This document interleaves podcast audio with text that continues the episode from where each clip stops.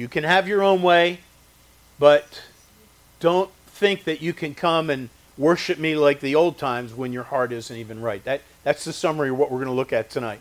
Have it your way. Um, in fact, that's when I think of that, I think of an old jingle and, a, and an old uh, Burger King commercial.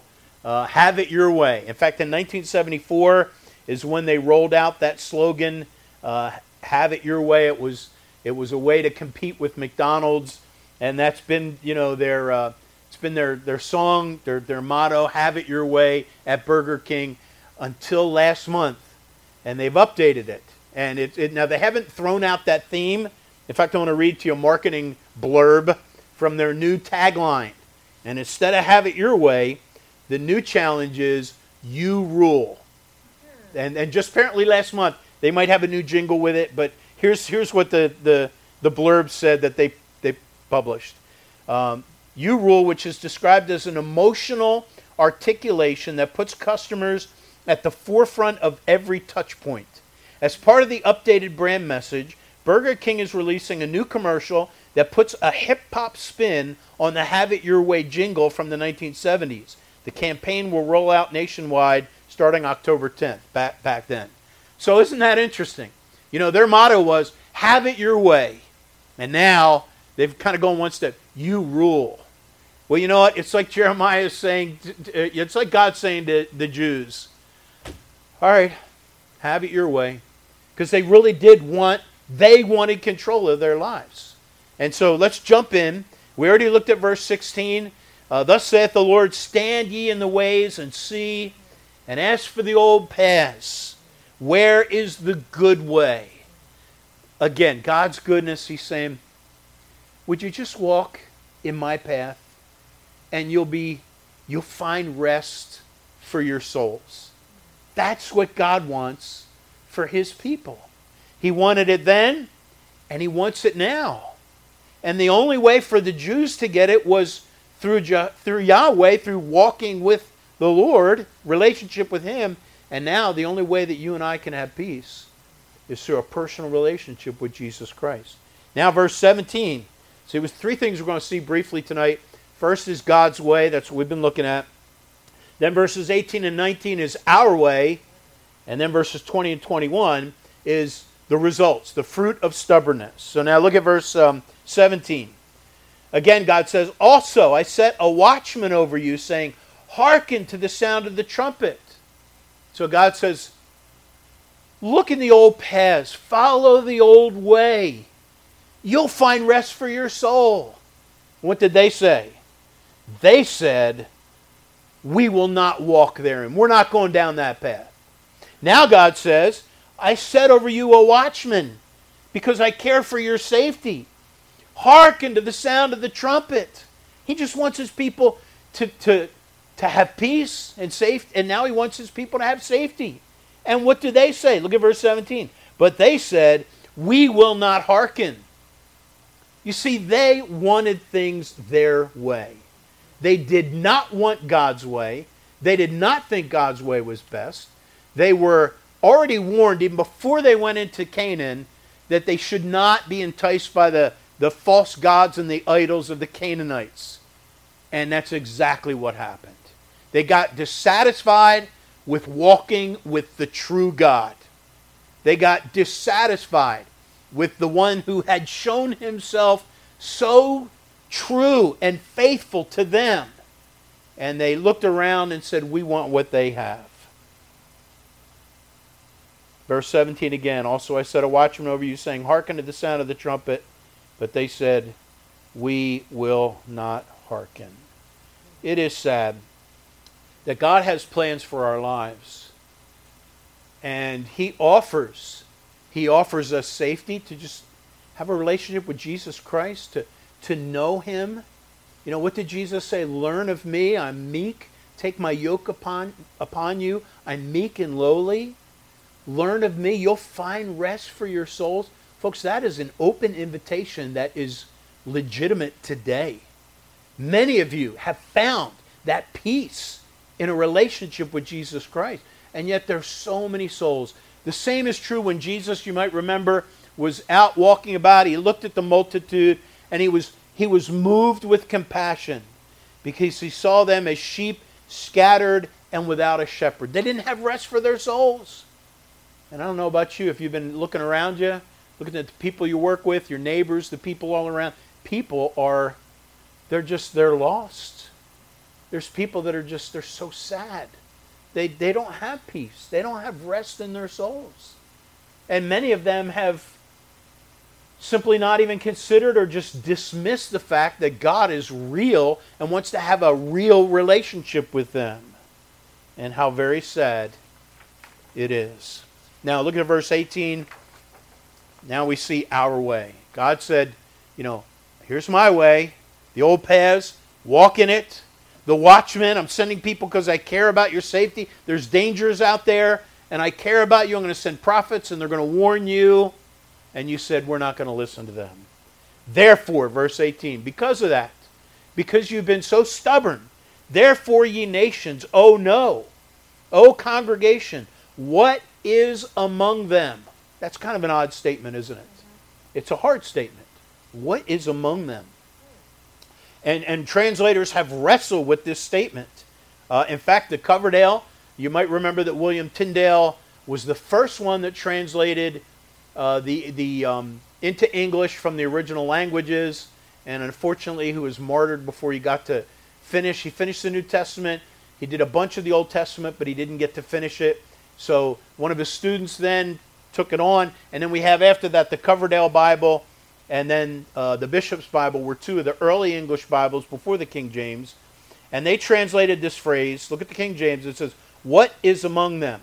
Again, look at verse 18. Therefore, hear, ye nations, and know, O congregation, what is among them. What's God asking them to do? He's obviously saying, okay, all right, you, you want your own way.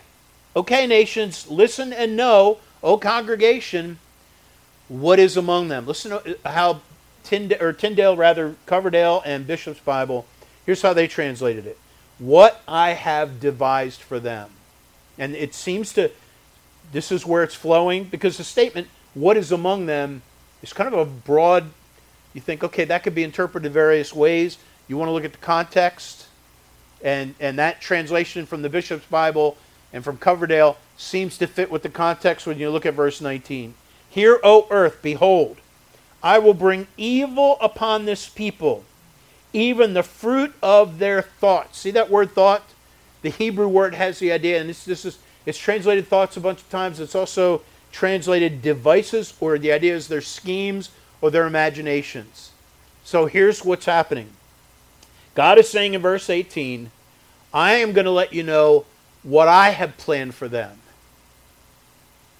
And I will bring evil upon this people, verse 19, even the fruit of their thoughts, their imaginations, their devices. In other words, he's been telling them, here's what I want for you. I want my way for you where you can be blessed. I want to bless you. I want my way for you where you're aware of the dangers. I want you to be aware of the dangers. They said, We don't want your way. We want our way. And now God says, Okay, you're following your own plans, your own devices. You got, you've got your lives in control. He says, Okay, I am going to, um, again, I am going to give you, look at verse 14. I will punish you according to the fruit of your doings. Again, uh, uh, even the fruit of their thoughts. A couple quick verses in Proverbs. Just want to remind you that the Bible says so much about these, these um, thoughts, the imaginations, the devices. Proverbs 16:9 says this: "A man's heart deviseth his way. A man's heart deviseth his way, but the Lord directeth his steps." In other words, we have we have our minds, we have God has given us a will to think through things. We have desires. We have plans. And, the Bible says the prudent man foresees the evil and, and hides himself. In other words, we need to plan ahead. We need to do that. But we also need to consider that God has a plan for us. Proverbs 19:21. There are many devices, and that is the idea of plans, schemes. There's many devices in man's heart. Nevertheless, the counsel of the Lord that shall stand. So you've, you've got in the Bible the, this battle between what we want and what we anticipate and what God wants. Give me an example that came to my mind. Remember uh, Naaman, the captain of the Syrian guard? Going back now, we're going to the time of um, in uh, where was it? In Second Kings chapter five, and Naaman became a leper, and uh, he just he did he was at wit's end. He did not want to be a leper. It really just totally hindered what he had for his life, and it, it ended up that there was a servant girl from Israel that was working for him and said, you know what, there's a prophet in Israel. Uh, and anyway, he found out about this prophet in Israel. And you might remember that Naaman went to this prophet, which was Elisha, and he had, he had the devices in a man's heart. He already had it figured out that Elijah was going to act a certain way because he was, after all, the captain of the Syrian guard. That is an esteemed position if you're a Syrian. I mean, I imagine that the, the, the Syrian people gave him the, the regard that this is a captain in our army, this is a soldier, this is, this is somebody that we need to really show respect for.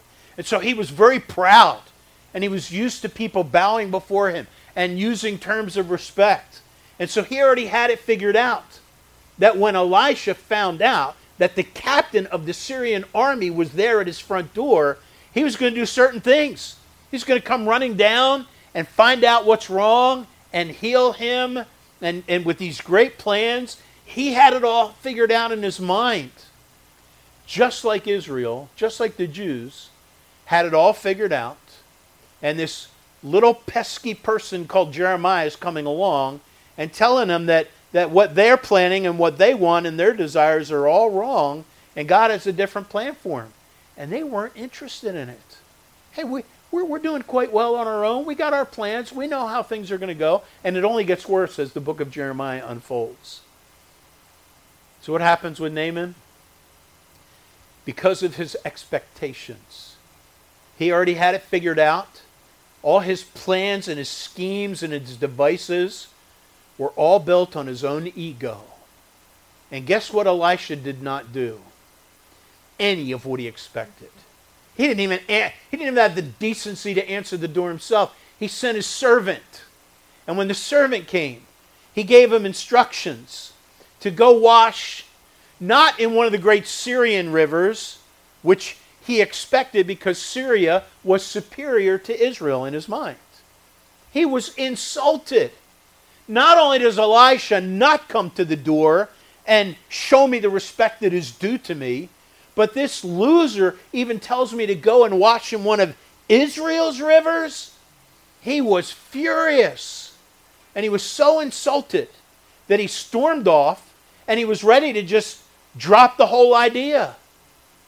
And somebody suggested to him, Why don't you just try what Elisha said? He was this close to being a leper for the rest of his life. And his pride would have gotten in the way. But somebody convinced him, and he thought, well, what do I have to lose? And he humbled himself. He went down to the Jordan, the river, washed himself, and he was healed. Amazing. But you know what? Um, our plans aren't always God's plans. I want to challenge you with, with this uh, as many of you know, I love, love, love reading the life of George Mueller. Uh, he was a man that walked by faith, and God answered so many prayers. And, and God used him to be a blessing to so many orphans. Uh, he took care of them, just walking by faith. And somebody went up to him and um, asked him, because he clearly had power in his life. He had the power of God in his life so many testimonies. His journals are now published and so many miraculous answers to prayer. If you want your faith boosted, you read the works of George Mueller, uh, where they were, you know, he, he, was. It wasn't. It wasn't just him. It wasn't just his family had to take care of the needs of. He had to take care of hundreds of orphans, feed them, and and sometimes he didn't have a two pennies to rub together, and he would pray, and I mean this was like a common thing where God would miraculously answer prayers for him. And so people held George Mueller in esteem. And a man asked him one time, What is the secret of your service? What, What makes you, why does God bless you so? What's the secret? Here's what he said. He said, There was a day when I died, utterly died. I died to George Mueller, his opinions, preferences, tastes, and will, died to the world, its approval or censure, died to the, to the approval or blame, even of my brethren and friends. And since then, I have studied to show myself approved only to God. That is so awesome. I want to read that again because I'm convinced, folks, that we need to be in that spot. And that's, that's something Israel wasn't willing to come to. They were not willing to come to an end of themselves. They had their way, they wanted their way, they gave lip service to God and wondered why God wasn't bowing to their every will. Listen to this again. What is the secret of George Mueller's service? He said, There was a day when I died, utterly died. I died to George Mueller, his opinions, preferences, tastes, and will. I died to the world, its approval or censure. I died to the approval or blame even of my brethren and friends. And since then, I have studied to show myself approved only to God. The word study in Peter or in Timothy, study to show thyself approved, is not the way we use study today. That's one of those old English words. The idea of the Greek word literally is to, to put energy into work hard to show yourself approved unto God. And that's what we need to do. That's what George Mueller did. But he wouldn't have done it if he didn't come to the end of himself. There's still a lot of Christians that are wrestling with God, and they're like Judah. They're like, I, I, I want, I want my cake, and I want to eat it too. That's, that's a saying we use today, you know, um, that, that they want their way. And, and God said, okay, he said, have it your way. And he didn't even sing the jingle. He just said, have it your way. Now look at verse 20. Jeremiah 6 and verse 20. To what purpose? Now, so what he's saying is, okay, you want to have it your way, fine. But don't come to me acting like you're worshiping me when you're doing your own thing. Look at verse 20. To what purpose cometh there to me incense from Sheba? Frankincense, incense, which was used in their worship. Uh, that was where they got it from. Uh, and it was part of their required sacrifice. He's saying, why, why are you even doing that? And the sweet cane. Now, he's not talking about sugar cane. Sweet cane, uh, there's another word I forget, I didn't write it down. But the ingredient, it's the ingredient they, they would add to their oil for their worship. In fact, the Greek uh, version of the Old Testament uses the word cinnamon. Might have been like that, but it was something they would add to their oil for worship. So God is using these things and saying, Why are you bringing these, these things to me? Again, to what purpose cometh there to me incense from Sheba and the sweet cane from a far country? Your burnt offerings are not acceptable, nor your sacrifices sweet unto me. See, they were still going through the worship. They were going through the motions of serving the Lord. They were giving lip service. In fact, Jesus articulated it very clearly. He said in Matthew 15 and verse 7, Ye hypocrites, well did Isaiah prophesy of you, saying, This people draweth nigh unto me with their mouth, and honoreth me with their lips, but their heart is far from me. In vain they do worship me, teaching for doctrines the commandments of men. Now, I have all these verses I won't read tonight, but uh, Isaiah chapter 1, verses 12 through uh, 16, he really goes off on this same idea. What are you doing coming to worship me when your heart isn't, isn't even with me? Zechariah 7 5, same thing. Amos chapter 5, verses 21 and 24. God is saying, I'm done with it. I've had it. Away with it. Your worship. It's so hypocritical. You want things your way? Have it your way. But don't come to me and act like you're worshiping me and obedient. You are in rebellion. And because of that, verse 21 Therefore, thus saith the Lord Behold, I will lay stumbling blocks before this people, and the fathers and the sons together shall fall upon them, the neighbor and his friend shall perish. What a sad thing. They would not die to themselves, and so they were predicting their own future. The fruit of their devices, the fruit of their thoughts, the fruit of their plans, it was going to come to fruition. They were gonna they were gonna get to experience it. New Testament has a similar principle. Be not deceived, God is not mocked, for whatsoever a man soweth, that shall he also reap. And there's so many people today that really are reaping what they've sown, and they can't figure it out. They're, why am I going through this? And they're not they're not walking with God. They're not walking in his ways. And, and Judah, as we see, and we're going to continue to see, they just were they were flummoxed. They were puzzled. They were stunned that why would God not accept our worship? Like he should appreciate anything we do for him. And they didn't realize that they had forsaken Almighty God. I close with this. I read a cute story. Uh, I love little kids, as you know, and um, had a couple. Now they're not little anymore. Um, but there's a guy named Alexander Sanders. He was once uh, the chief judge of the South Carolina Court of Appeals. And he would be speaking in 1992. This is when we started the church quite a while ago. Uh, that year, he would speak to the graduating class of the University of South Carolina. And um, his daughter Zoe was in that graduating class.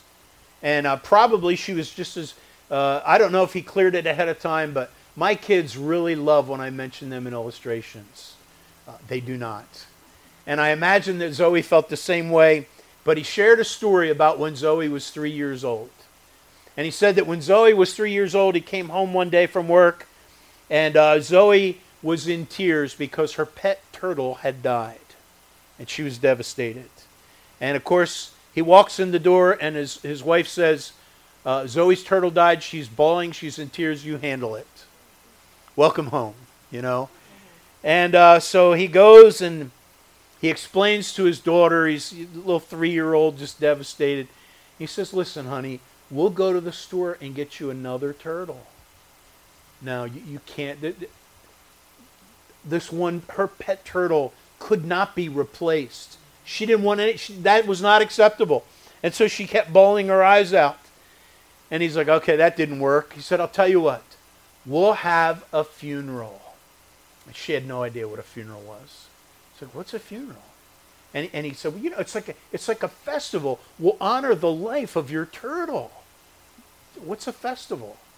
He said, It's like a birthday party. We're going to have cake and ice cream. We're going to celebrate. We're going to talk about it. We'll celebrate the life of your turtle. And she thought about it for a little while. And that was acceptable. And she was she be, very soon she stopped crying and she was very happy and all of a sudden something totally unexpected happened. They looked down and the turtle started to move. And the dad was like, I don't know what to do now. He didn't know what to do. And his daughter, in the innocence of a three year old, looked up and said, Daddy, can we kill it? you know, she's like, she was all accept. She'd finally accepted, you know, the idea of the death of this turtle, and she was she was now in her mind peaceful with that. And now the turtle comes back to life. So she's she's all of a sudden she's like, "Can we kill it?" Well, you know what? Here, Israel, they had their own plans, and and like George Mueller said, they they were not dying to themselves. George Mueller, the day of victory was when he died to himself. And all of a sudden he said, My purpose, I only want to, to be to win the approval of Jesus Christ. I don't care about my friends' approval or disapproval. I don't care about the approval of the dis. I died to self. My plans moved over, God's plans took place. You know what? That's what we need to do. That's what Judah needed to do, and they would never get to that point. Now, I'm sorry to disclose to you the end of the story. But I've read through the book of Jeremiah. I know how it ends, and it doesn't end well. But there are so many lessons. And the amazing thing is, is that, as I mentioned before, Jeremiah's life extended for so long, his ministry was the last chance opportunity for the Jews to come back to the Lord. And if they did, they would have found rest for their souls. They would have found safety in hearkening to the prophet of God and God's statutes and precepts. And instead, they choose, they chose suffering, punishment, in captivity. And so for For 70 some years, they would just long to be back in Israel, and that was their lesson. And so today, so many Christians are having to learn through discipline, through chastisement, because they're not dying to themselves. And they think, I've got a better way. And God says, okay, have your own way, but it's not as blessed. Let's pray.